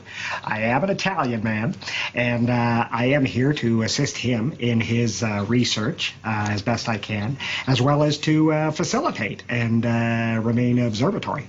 Then he threatens them with a straight up Bowie knife. Yeah. This is the one where you can kind of forgive the the police and Poe for not recognizing. Sure. Yeah, I can see that. But see, the interesting thing about Captain Sham is it's a it's a disguise that's not meant to last forever. Neither is Stefano. Stefano can last longer. The Stefano disguise is meant to fool both the children and Yeah, the adults. he's meant to get them to Peru. Yeah. Hmm. Where there's lax adoption laws. But when the children challenge him, he's like he's like really disappointed because I feel like I feel like he really thought he was going to trick him. Hmm. Yeah. He loves the role of Stefano. This is an interesting thing about the actor part of it, Olaf. I think he likes the character of Stefano. Like he says Oh, it. He says it at the end. This was such a good character. Like he's complaining that he's been found out. It was such a good role. But it's like when he is challenged by the children at the start, he's really irritated and- and he's like, "Why? Why would you say that?" like, He is so wrapped up in his own ability as an actor. Yes. But here, here is the other thing: is like, why is he so good as Stefano and to a lesser extent Sham, but terrible on stage in the the play at the end? Look, I think it's the fact that Olaf can't work with a script. He's a wonderful improviser, right? He gets put on the spot, he's got to think it through. That's when his brain is really turning. But when he's in front of an audience audience, starts to choke. He also really has n- no one to bounce off of at the end there. Exactly. I mean, he's doing improv against real people who are, you know, beha- not behaving in like the wooden deer in a headlights way that the rest of the troupe are at the end there. But And I think Sham as a character, and I think this is a good way of moving into the well, wide I just, window. I just want to say, like, just to bring it back to to Poe, that's my favorite moment of the whole movie. Is is that the best joke, the best line is when they're on the ferry to uh to the lake and Poe just turns around to the children in the car and says, Rest assured, children, the authorities are in hot pursuit of Mr. Stefano from his eyebrowless forehead to his untattooed ankle. The Italian fiend. it's such a great callback to the whole Italian thing because that was like the best part because that was not the original makeup they had for Stefano. No. It's it's on the disc and it's it's much more of a sort of you know a guy from Goodfellas basically is what he looks like, and it's much more clearly much more based around the idea of that I am an Italian man line but I think it's it's such a smart call to just have him be the the most non-Italian guy you could possibly imagine. and I also love that that line implies that Mr. Poe has still fallen for it. yeah, yeah. That's the common thing. They never get that it's Olaf that's doing these things in the books. What I love is the fact that Ol- Olaf clearly didn't do any research when constructing the identity of Stefan- Stefano, but he does do his research when becoming Captain Sham so he could target Aunt Josephine so specifically. Yeah. But like he he clearly made the Italian thing up on the spot. Oh yeah. But that's that line of Mr. Poe's is I think like a great cherry on top for that joke of bringing it back around at the end, really highlighting the absurdity of the whole disguise and the joke that all of the, the adults still believe it. And I mean, the whole thing with Monty thinking he's a spy from the Herpetological Society. Like, he wants to steal the incredibly deadly Viper, which is not deadly at all. It's a misnomer. It's like a joke played on the stuffed shirt. Yeah. But on the topic of Captain Sham, he's not a disguise or a character who is meant to fool everyone. He's literally just there to get Josephine to the house. He's it's very targeted, very precise. That's why he brings in the stuff about Well, no, it has to be because she wills. She, he forces her to will him to will them to Captain Sham. Well, then Captain Sham can pass that over to. They've got to hold up in front of the cops and Poe. Well, I think Captain Sham could have done so because the cops and Poe are morons. Well, and there's also the fact that like he speaks in such a way that you can barely tell what he's saying half the time. It's just meant to overload. That's what the purpose for Sham is. There is something just bizarre about seeing Jim Carrey and Meryl Streep on screen together. It's like these two entirely different corners of movies. Like the streams crossing in Ghostbusters. It should never have happened. like, um, it's just strange. Meryl Streep and Jim Carrey should not come into contact with each other in a film. But they're so good together here. I mean, Meryl Streep is is doing one of she she likes to do this to do these like interesting little off-brand performances. Uh, and she u- usually does that in the bigger blockbustery fare. I mean, Mamma Mia again is a, is another thing. Mm. What she's doing, playing the president in the Adam McKay movie uh, coming up. She she she has a certain there's a certain image of her as an actor that is very much defined by the sort of Oscary stuff. But she likes to sort of every now and then Just have a bit of fun. yeah, just to do something fun, and those tend to be some of her most off-brand performances, which I, I quite like. And Olaf is clearly targeting points of trauma for her. Like, he claims that he lost his leg to the lachrymose leeches the same way that her husband Ike died. Yeah, Like, he, do- he did his research. and this is a woman who clearly has some of these anxiety. I, having obsessive compulsive disorder myself, I think that it, she has obsessive compulsive disorder. Yeah. a lot of that stuff is pretty uh pretty matching on to that. But I, I think the movie does a good job of, you know, showing the impact that the the trauma of her husband dying had on the acceleration of that, which is not an uncommon thing for for certain conditions like that to to really be sent into hyperdrive by trauma. Yeah, it seemed to be that the limit of her obsession and compulsion was grammar, a, lo- a thing that she shared with Ike, but after his death, it just spiraled outward into everything else in her life. But she she had the uh she had the don't go in the water until an hour after swimming. Yeah. Just don't go in the water there, because the leeches are there, just don't do it. But I think her fear of realtors That is such a great cutaway, though. That is such when she says she has a fear of realtors, and then it cuts away to her opening the door, and Jane Lynch is there, like so briefly. There are two kinds of fears rational and irrational. Being afraid of realtors is an irrational fear. Is this a bad time?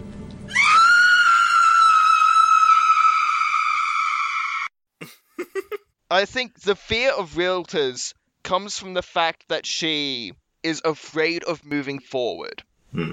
leaving Ike behind, because that is, in essence, what fear is. It's fear of something that will happen in the future. It's much more comfortable and safe to live in the past. It's such a great visual representation of that too. That she lives in this really rickety house on the edge of a cliff. That she she herself is a woman who's who's barely in control. She's on the edge. She's barely holding it together. She's constantly on the verge of a total breakdown. And Yeah. to visualize that in this house that is equally on the edge, is equally barely holding it on together, and of course that that once once shit actually does hit the fan and she has the breakdown, so does the house. Mm. Yeah. That's a really dark scene. Again, we talk about how how dark some of this stuff is, even from its the fact that it's toned down. But like you know, the kids go back and they find what appears to be the the location of a suicide with mm. complete with note. I mean, that's a that's a pretty dark moment for a kids film, and it's it's eerily staged as well with the the wind and the approaching tornado or the hurricane. Or yeah, it's Hurricane Ike, isn't it? And uh, the, you know all the clouds and everything. And then I I love it that she is in some ways vindicated that everything that she was afraid of happening actually does happen in the collapse of the house. You see the fire heating up the uh, doorknob. It's like, oh come on! No way. And I I like that it's not an actual suicide note. That she put in a code there, which ties back to the VFD thing of codes and disguises and all of these things that they did. Because it would have actively been impossible for Josephine to spell things incorrectly, even if she was in a state. Because grammar is grammar and spelling are just these things that seem to be And and it's not just that. It's she was misspelling easy words. Yeah. She just as cold as ice. she simply would not misspell these words. It's a really um a smart call by the character. Olaf would buy it because he's not that bright on the book learning. And the thing that really does Josephine in at the end is that she corrects him uh, on his grammar. You, you really do get the impression that Olaf is is kind of on the on the verge of letting her go. yeah because she was cowardly and gave the kids to him. Yeah, I, I think that there's a general. I mean, he doesn't kill people for fun. He he's willing to kill people, but He kills them when it's necessary. I mean, I get it. It's such a cruel punch to the gut for those kids that Yeah. this mm. woman sort of tries to sell them out at the end to save herself. A- again, it's such a great structural thing to have that in there. The the disillusionment with all of these adults. Like there's there's also the fact that Ike was investigating the fires. Yeah. And it's implied he was He was close. he was close. Well, she she pretty much states that the kid's parents knew who it was. Anyways, let's let's move on to the finale. Have you heard that we have a play? This is again the, the forced shotgun marriage to the kid. Mm. It's a bit much for a for a children's film, but this is a lot of fun. This segment, I think, it's probably my favorite of the four segments, just because of all of the the theatricality of it. Yeah. It's a terrible, terrible play Absolutely. because they've they've rapidly rewritten it from whatever it was because they've uh, they've just drawn over the poster that they had previously designed for it to change carriage to marriage. Yeah. Yeah. Imagine being the production designer on that. It's like, really, you're changing it now? A week out? I really uh, question. You know, so far gone are these adults that they do not even find it odd that this man who is related to this young woman would cast her as his love interest in a play when he has two, you know, adult actresses working with him. I mean, nowadays you can you can bet that that critic character would be writing a piece for Slate about that. Oh yeah. Dustin Hoffman. Yeah. The, my favorite joke again. This is, is is always there to undercut the adults and to make them seem like totally total idiots, total incompetents. But the way that the adults like eat up this objectively terrible play, Yeah. like they love it. How when um when they're doing the vows, it cuts back to Cedric the Entertainer and Dustin Hoffman, and there's like she doesn't deserve him. No, she doesn't. Are you thinking that? I am thinking that she doesn't deserve. I love the bit with like the little toy biplane. Yeah, I didn't know they had this kind of budget. it's like what the what kind of budget do you mean? You're in the back of this guy's house in his dilapidated backyard. And a lot of that was improv between Hoffman and Cedric the Entertainer. Yeah. There's some some extra bits. Like they they sort of did this routine where they became friends by the end of it, the characters. That's fun. I also like how this last segment reveals the cause of the Baudelaire fire. Yeah, and it's like we haven't really talked about the Thomas Newman score, other than what you mentioned in in your bit, Jeaun, your thirty second intro. But it's really, really good.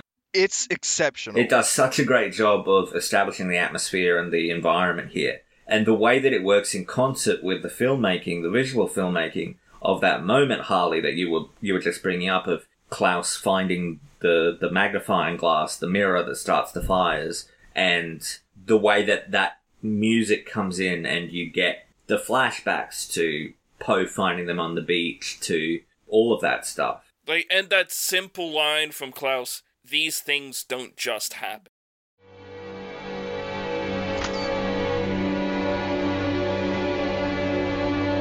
Children, I'm afraid I must inform you of, a, of an extremely unfortunate event. I'm very, very sorry to tell you this, but your parents have perished in a fire that's destroyed your entire home. These things don't just happen. It's just incredible that moment. I mean, Thomas Newman is such an idiosyncratic composer because he uses a lot of world music influences, these percussion loops, but he can also just dr- drop that entirely and do something like 1917, and he can do Skyfall and Spectre and Finding Nemo, and it's just incredible. I do like how they pay a bit of lip service to the Violet's solution to getting out of the marriage contract in the book. How Olaf stops her from signing with her non dominant hand. Yeah, because the contract has got to be signed in your own hand. Yeah, that's a clever little reference there. I do love how Catherine O'Hara is playing the judge. She she comes back as a character in the TV show, but I just love the way she does the I'm sorry, I didn't know. But then we get to this ending, which is a it gives it's a I think it's a good call to give the movie the finality that it does Mm. because it's not actually the original ending that they filmed. That is on the Blu-ray as well, and in it, after Olaf's scheme fails, he gets he basically gets hoisted up on the wires that he's attached to for the play, and like zooms out over the heads of everyone and gets away. But they add that bit in. I- I'm assuming that this was sort of the studio mandate in the uh, in the attempts to make it more family friendly, but they add in that whole bit of him being caught and uh, apparently severely beaten by the mob of angry adults watching the play. That is a, a, a nice moment that you get from Poe and Cedric the Entertainer and all the others. Yeah. It, it's satisfying to see them realize it. And we already mentioned, you know, Olaf gets that opportunity to tell them their own complicity in all of it. But you, you get that added thing of the judge making him go through all of the things that the kids had to go through, which is probably what got him out on appeal, because that is, I think, cruel and unusual punishment by the definition of the law. Yeah, that's an insane idea. That's probably why he's on the streets again. Hmm. But I like this this last scene in the Baudelaire mansion Yeah. where they find this letter that their parents had once that their parents had once gone on holiday overseas and had been out there for so long that the, the kids thought that they had forgotten them and when they came back they discovered that their parents had actually written them this really long letter in the mail and had just gotten lost. Yeah. To which I say, one letter, Mm-hmm. but whatever, I'll I'll accept it. They go to the ruins of their home in the last scene, and they they find that this letter, which has been all over the world apparently, trying to find the place it's supposed to be, has finally been delivered to this burnout husk of a house by a lazy postman who did not want to, to, to take it back to the office upon seeing that there is clearly no one living at this abode. And the track that plays, The Letter That Never Came, is just gorgeous. I just love the some of the lines here. At times, the world can seem an unfriendly and sinister place, but believe us when we say there is much more good in it than bad. All you have to do is look hard enough. And what might seem to be a series of unfortunate events may in fact be the first steps of a journey. And the way that they call their children my darlings is such a bittersweet moment. Because as an audience, we never got to know Bertrand and Beatrice, the Baudelaire parents, but that it's it's so tragic that you know Sunny's never really gonna get to know them. When the movie ended for us this time, I turned to Jeaun and said, "And the Baudelaires lived happily ever after." In this canon, nothing else happens. But still, that's that's gotta be a lot of therapy that they're gonna have to have. Yeah. Oh, please, you think Mr. Poe is getting them therapy? No, probably not. The ending credits is incredible as well. I, I always like it when movies do something really creative with the end credits animations. Yeah. And the and the track that's playing there, Drive Away, is just this I mean, I can't speak highly enough of the Thomas Newman score. It's just spooky and off kilter and so fascinating. All right then. So why don't we? Well, there's nothing in the IMDb Parents Guide. So why don't we move on to who our MVP for this movie is, what our favorite scene or sequence is, and who we would recast with this podcast's patron saint, character actor John Lithgow. I will start us off, and I will say that my MVP for this movie is Liam Aiken and Emily Browning. I sort of thought about it giving it to Timothy Spall, but no, it, I think it has to be the kid actors. With all respect to the to the twins that played the baby, but uh, I'm I'm giving it to, to these two, Aiken and Browning, because they're giving really assured, really confident, really effective performances as these these child actors. They really fit into the tone of the film well. They fit into the humor and the wit of the film really well,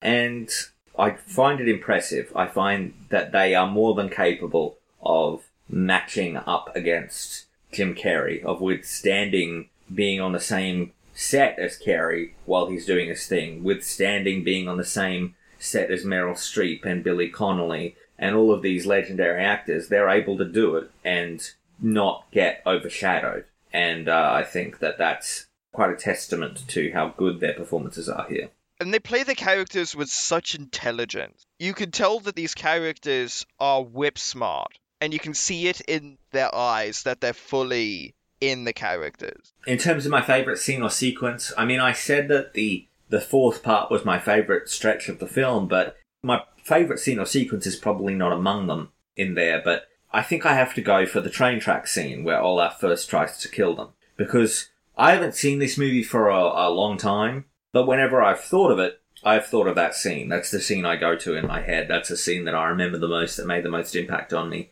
And I think it's really well done as a sequence. It's it's tense, it's creepy. I mean, there's that really horrifying reveal that he's been studying inheritance law um, with the book that he's left in the back seat. The fact that the locks just disappear. Mm, childproof. But yeah, it's it's a creative way they get out of it. It's well staged. The way that they sort of have the the phone telephone with Mr. Poe.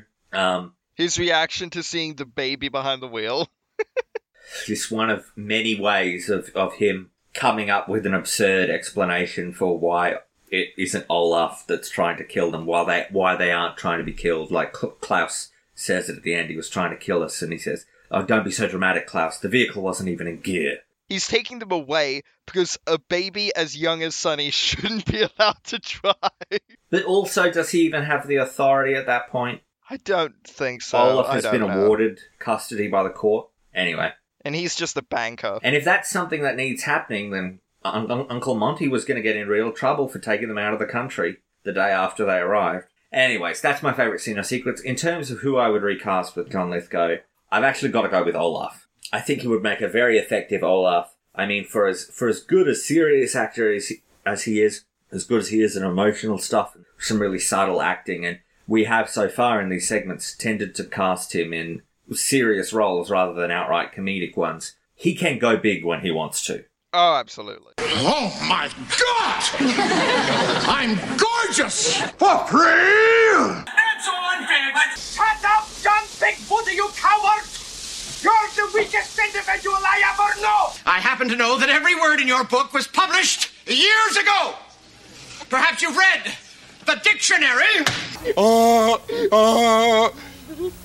Pancakes go good with grass. I will eat your face! Knock, knock, who's there? Me! He can go big. And uh, I think he would do this really well, but I also think that he would really leave in a lot of my problems with the Olaf character as, as feeling a lot of times like the Jim Carrey show that a lot of Jim Carrey's movies tend to become, that the, the movie around him stops for Jim Carrey. I think that Lithgow would have done a better job of incorporating that comedy into the narrative and make it more a part of the, the story and the, the vibe that's going on rather than it being yet another little moment for Jim Carrey to do improv for us all, no matter whether it makes sense for the film. So yes, I would absolutely go with John Lithgow as Olaf. How about you guys?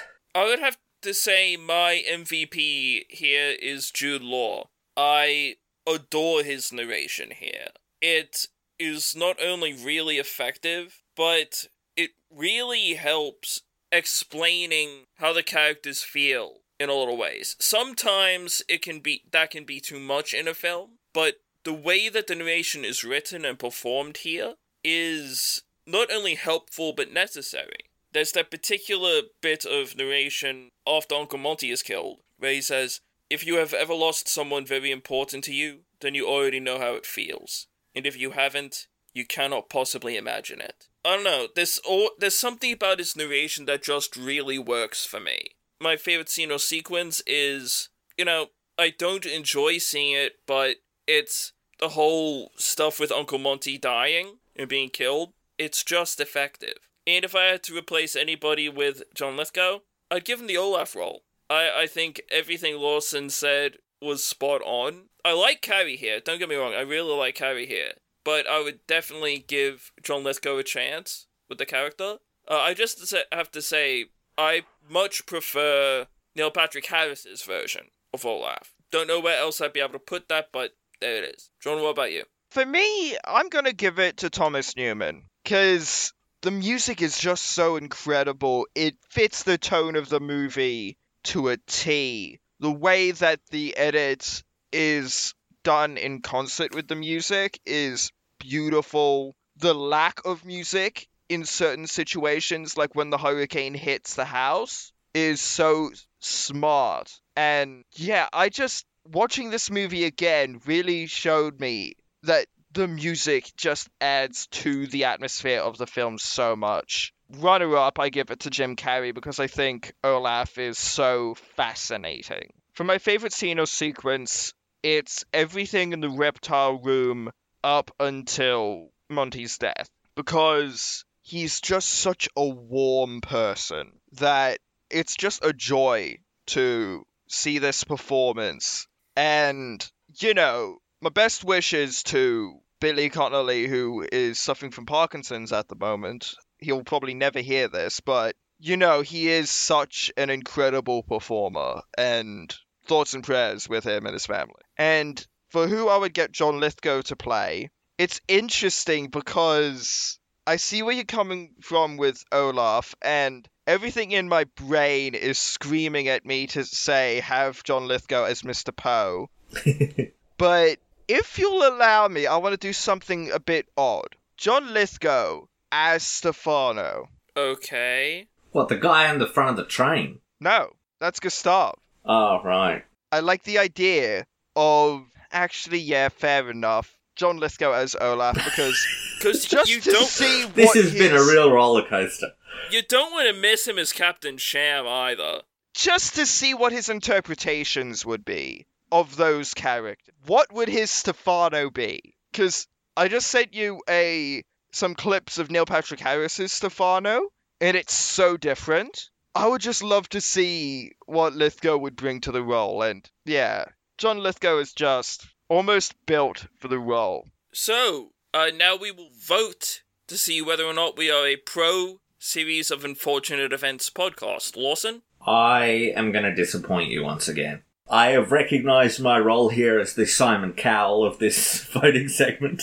I can't, no, I can't. I do like the movie. I do think it is really well made. I just have a few too many problems with it, like the Carrey domination. Just, just some of the the pitching of it. I, I am a little disenchanted after learning it was toned down a bit. It just didn't connect with me in the way that I think it needed to connect for me to to say. that we are a pro a series of unfortunate events podcast. I and I'm also sort of aware now of my my role here as the first person who gets a vote here to sort of be the bulwark. I sort of give you guys permission to do what your heart wants rather than what your brain might tell you. But yeah, can't do it. Sorry. But I'm not I'm not, I should say, anti this by any means. Good. I would have to agree with you, Lawson.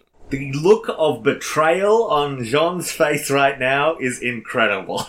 Look, I love this, I really do. But like Lawson has been saying these past weeks, this has to be the best of the best, you know? It's really getting a little easier now, I think, because we have these things like Chicago and Pirates of the Caribbean and Eternal Sunshine of the Spotless Mind and The Village. Like, we have the standard there that we can line it up against. And I don't hate this movie to any degree, and the Carrey stuff doesn't bother me as much. But you know, it's just it's not it's not of the same caliber. It just it simply isn't. As much as I enjoy it and love it, I am disappointed. Um, I'm pro this movie. It's perfect. I don't know what the hell you people are talking about. I love it. I I don't understand why we need to make this sort of distinction between. I, I'm pro it. I'm just wow. There we go. Sadly, we are not a pro a series of unfortunate events podcast. And it's your fault. Good, yeah. I think we've made it perfectly clear we're not anti it, so there's no real point Yeah. in setting that to a vote. I think personally, the way that we should handle this going forward is probably one of us will need to volunteer if we are anti at this point for us to really do a proper vote. Yeah. Um, Yeah. Otherwise, we'd really just be repeating ourselves. But, but yeah. But in terms of what we're doing next week, we are moving on to a- another musical. We we do like musicals on this podcast. We do.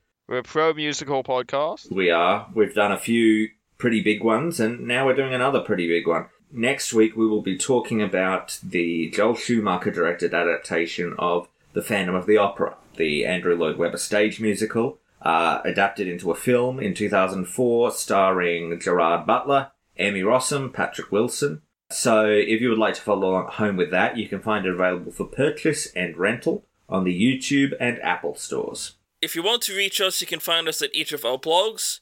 Uh, you can find Lawson at Exit the Candy Counter. You can find myself at On the Bright Side. You can also reach us through our Twitter, which is the best place to give us episode specific feedback and movie recommendations. What do you think about a series of unfortunate events? Do you like the film? Have you seen the series? Have you read the books? What do you think about just the story on the whole? Do you like it? Do you not like it? Or are you ambivalent? You can also like, comment, and subscribe on your podcast app of choice. On podcast apps like Podbean, you can comment on specific episodes, but broadly speaking, it's for the show on the whole, as opposed to single episodes. We still do take movie recommendations there, as well as feedback. Just make it a little more specific if you intend it to be specific. Please do like, comment, and subscribe. All of those algorithm pleasing things. Last I heard, Lawson was not fond of his exhibit and was requesting a transfer to something more suiting of his temperament. But I'm not sure he'll get it.